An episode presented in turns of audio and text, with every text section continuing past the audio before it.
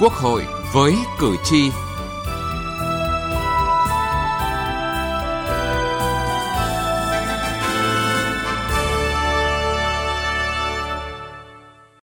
Xin kính chào quý vị và các bạn. Thưa quý vị và các bạn, rừng không chỉ là nơi bà con dân tộc sinh sống mà còn là nguồn tài nguyên tạo kế sinh nhai giúp bà con xóa đói giảm nghèo, từ đó thêm gắn bó với rừng, phát triển kinh tế, bảo vệ an ninh biên giới – Chính vì thế, chủ trương giao khoán rừng, đất rừng cho người dân quản lý và bảo vệ được thực hiện đã mang lại kết quả tích cực. Tuy vậy, hiệu quả của chủ trương này chưa cao, chưa phát huy được hết ý nghĩa. Ở nhiều vùng đồng bào dân tộc thiểu số, bà con chưa được hưởng lợi từ rừng. Đây là bài toán đặt ra cho cơ quan quản lý, chính quyền địa phương và những người hoạch định chính sách, tổ chức thực thi. Chương trình Quốc hội với cử tri hôm nay, chúng tôi đề cập nội dung này.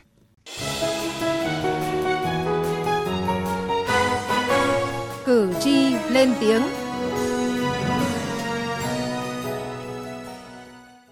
Thưa quý vị, thưa các bạn, thực tế cho thấy chủ trương giao khoán rừng, đất rừng đã giúp bà con đồng bào dân tộc thiểu số thoát cảnh đói nghèo, hạn chế được tình trạng chặt phá khai thác rừng bừa bãi.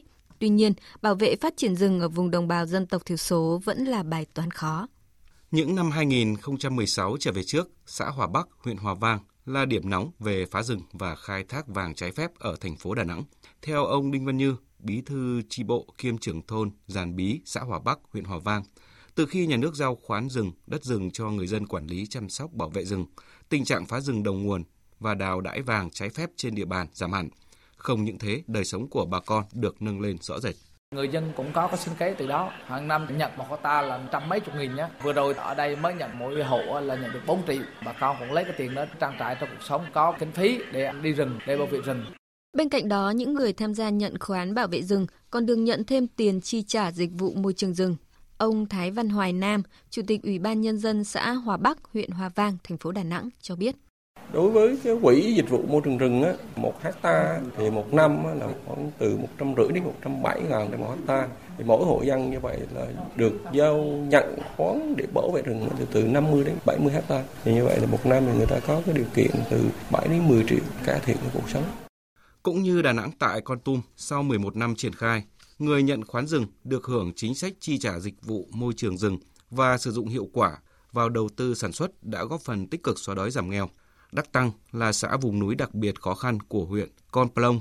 Hiện xã có khoảng 100 hộ thuộc hai thôn, Viro Nghèo và Đắc Pro, nhận quản lý bảo vệ hơn 10.000 hecta rừng.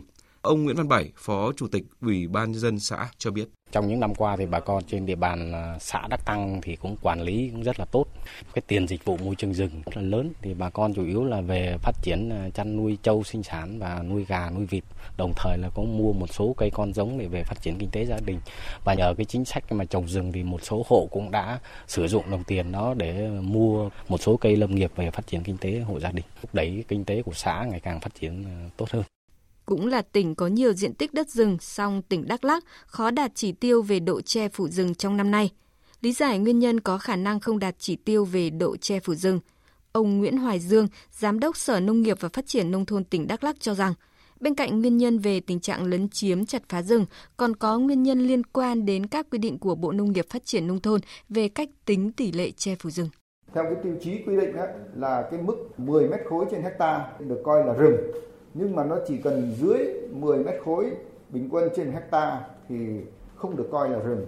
Ờ, mặc dù nó vẫn hiện hữu, nó vẫn như vậy, thì cái diện tích đấy hiện nay là trên địa bàn tỉnh rất là lớn, rất là nhiều, hàng vài chục ngàn hecta. Cái thứ hai cũng có một số các cái doanh nghiệp khai thác rừng, nhưng mà chưa trồng lại hoặc là trồng rồi, nhưng mà chưa đạt cái độ che phủ hay như tại Hòa Bình phát hiện hàng loạt tồn tại vi phạm trong quá trình thực hiện một số dự án phát triển rừng.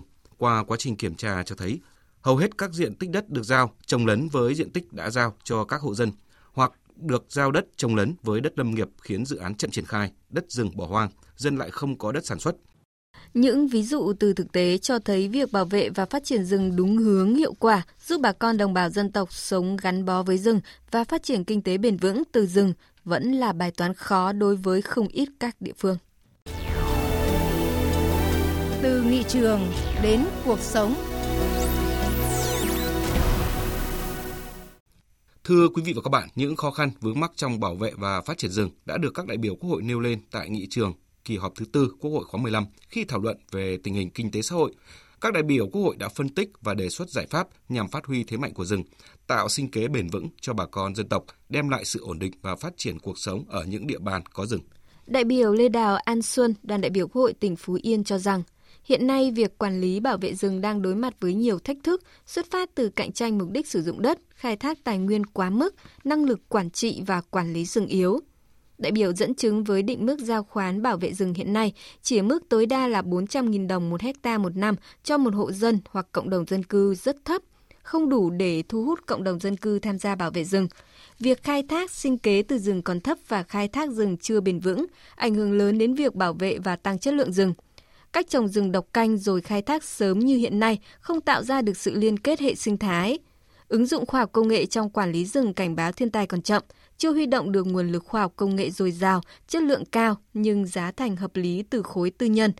Phân tích những thách thức và bất cập trong công tác quản lý, bảo vệ và phát triển rừng, đại biểu Lê Đào An Xuân, đoàn đại biểu Quốc hội tỉnh Phú Yên đề nghị. Trước mắt là thay đổi ngay các định mức về khoáng trồng và bảo vệ rừng, đáp ứng nhu cầu thu nhập cơ bản của người dân, cộng đồng. Điều chỉnh bổ sung các chính sách trồng rừng gỗ lớn gắn với phát triển hệ sinh thái rừng, làm kinh tế dưới tán rừng, khai thác dịch vụ môi trường rừng và khai thác rừng bền vững, hạn chế thấp nhất việc khai thác trắng, khai thác sớm để cây đủ sức giữ đất, giữ nước, bên cạnh đó là tăng giá trị gỗ. Cơ cấu lại tỷ lệ phân bổ ngân sách có tính đến yếu tố tỷ lệ che phủ rừng, diện tích rừng để các địa phương không phải chịu áp lực phát triển kinh tế dẫn đến chuyển đổi rừng, khai thác rừng sớm.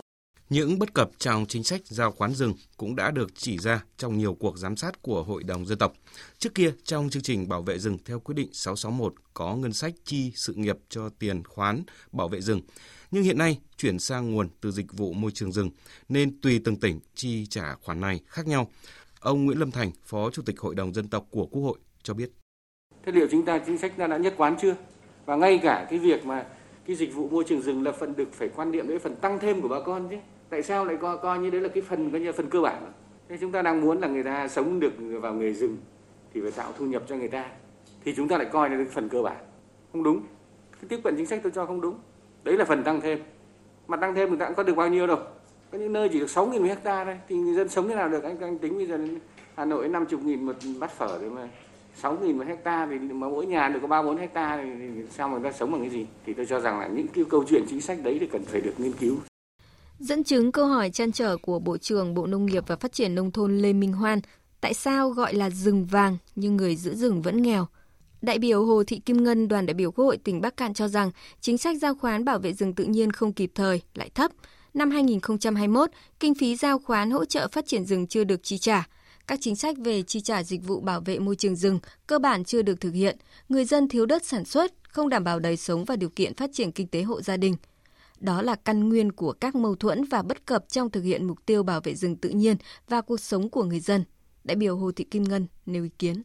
Phân cấp cho Hội đồng Nhân dân cấp tỉnh chủ trương chuyển đổi mục đích sử dụng đất rừng tự nhiên đối với các dự án có sử dụng diện tích rừng tự nhiên từ 20 ha trở xuống nhằm giảm áp lực phá rừng, tăng cường nguồn lực bảo vệ rừng tự nhiên rất cần những giải pháp cụ thể, kịp thời, hệ thống thể chế hoàn chỉnh để có cơ sở pháp lý vững chắc tạo ra nguồn lực chi trả xứng đáng, đảm bảo đời sống cho người dân được giao quản lý bảo vệ rừng và cho hoạt động quản lý phát triển kinh tế xã hội, đảm bảo quốc phòng an ninh cho các địa phương có diện tích và tỷ lệ che phủ rừng lớn.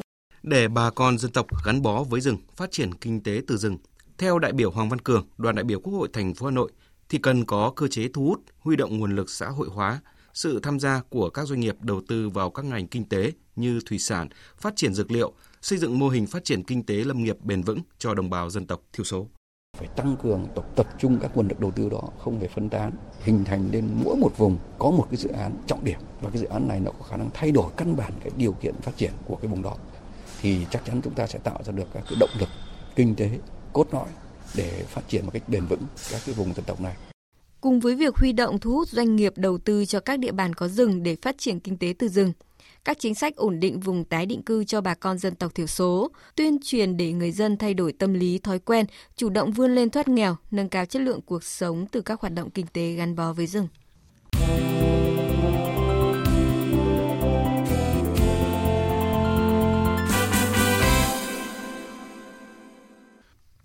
Thưa quý vị và các bạn, Thanh Hóa có hơn 647.000 hecta rừng và đất lâm nghiệp, chiếm hơn 53% diện tích đất tự nhiên toàn tỉnh. Diện tích rừng tập trung chủ yếu ở 11 huyện miền núi phía Tây, nơi sinh sống của đồng bào dân tộc thiểu số. Xác định bảo vệ và phát triển rừng là tiền đề quan trọng giúp đồng bào để họ bảo vệ và phát triển rừng. Về nội dung này, phóng viên Đài Tiếng Nói Việt Nam phỏng vấn ông Mai Hữu Phúc, Tri Cục trưởng Tri Cục Kiểm Lâm tỉnh Thanh Hóa. Mời quý vị cùng nghe muốn bảo vệ rừng tốt thì à, đầu tiên phải tập trung vào công tác tuyên truyền.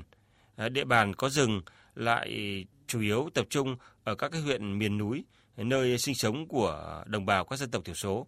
À, vậy trong thời gian qua, việc tuyên truyền các cái quy định của pháp luật về bảo vệ và phát triển rừng cho bà con các dân tộc thiểu số đã được lực lượng kiểm lâm quan tâm như thế nào thưa ông ạ? Công tác tuyên truyền thì à, à, chúng tôi à, tập trung vào cái việc là phối hợp với mặt trận tổ quốc, các cái đoàn thể, đó là đoàn thanh niên, hội phụ nữ, hội cựu chiến binh, rồi là các cái trường học để mà tập trung làm tốt cái công tác tuyên truyền trên địa bàn huyện miền núi. Ở đây thì cái cơ bản nhất thì chúng tôi tập trung vào cái cơ sở. Theo dõi những năm vừa qua ấy, thì mô hình kiểm lâm phối hợp với mặt trận tổ quốc thực hiện cái công tác tuyên truyền về cái công tác quản lý bảo vệ và phát triển rừng tại cơ sở đặc biệt là ở thôn và ở xã thì rất là hiệu quả bảo vệ và phát triển rừng, Chi cục Kiểm lâm ờ, tỉnh Thanh Hóa còn ờ, tham mưu cho tỉnh ờ, ban hành các chính sách nhằm nâng cao đời sống cho bà con các dân tộc thiểu số, giúp họ có thu nhập kinh tế từ rừng và để họ giữ rừng, phát triển rừng có đúng không thưa ông ạ? Thanh Hóa thì đang triển khai một chính sách hỗ trợ gạo cho đồng bào trồng rừng và quản lý bảo vệ rừng.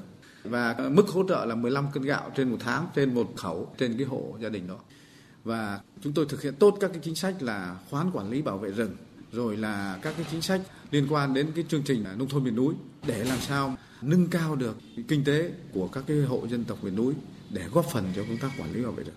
À, thưa ông, vì sao tỉnh Thanh Hóa lại ban hành chính sách hỗ trợ gạo cho đồng bào dân tộc thiểu số để họ trồng rừng, quản lý bảo vệ rừng ạ?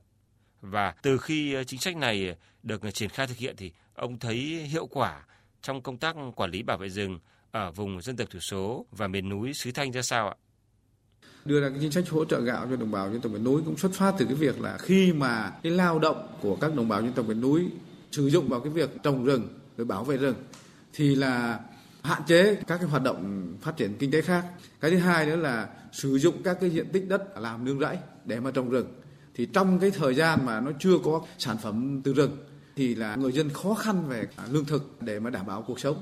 Cho nên lực lượng kiểm lâm cũng đã tham mưu cho tỉnh hỗ trợ người dân khi mà người ta đang thực hiện trồng rừng để quản lý bảo vệ rừng mà chưa được hưởng cái sản phẩm từ rừng để có cái điều kiện à, lương thực đảm bảo cho cuộc sống trong cái giai đoạn này. Và khi mà ổn định về cái lương thực, ổn định về kinh tế rồi thì người ta tập trung vào người ta làm tốt công tác phát triển rừng cũng như là bảo vệ rừng. Từ đó thì công tác quản lý bảo vệ rừng nó rất là tốt. Vâng xin cảm ơn ông. Thưa quý vị, thưa các bạn, đến đây thời lượng dành cho chương trình Quốc hội với cử tri cũng đã hết. Chương trình hôm nay do biên tập viên Vân Hồng biên soạn. Cảm ơn quý vị và các bạn đã quan tâm theo dõi. Theo quy định của luật người khuyết tật năm 2010, người khuyết tật là người bị khiếm khuyết một hoặc nhiều bộ phận cơ thể hoặc bị suy giảm chức năng được biểu hiện dưới dạng tật khiến cho lao động, sinh hoạt, học tập gặp khó khăn. Bên cạnh các chính sách trợ giúp xã hội cho người khuyết tật như trợ giúp y tế, trợ giúp giáo dục nghề nghiệp, tạo việc làm và hỗ trợ sinh kế, thì chính sách trợ giúp pháp lý là một cơ chế giúp người khuyết tật thuộc diện được trợ giúp pháp lý, tiếp cận công lý và bình đẳng trước pháp luật.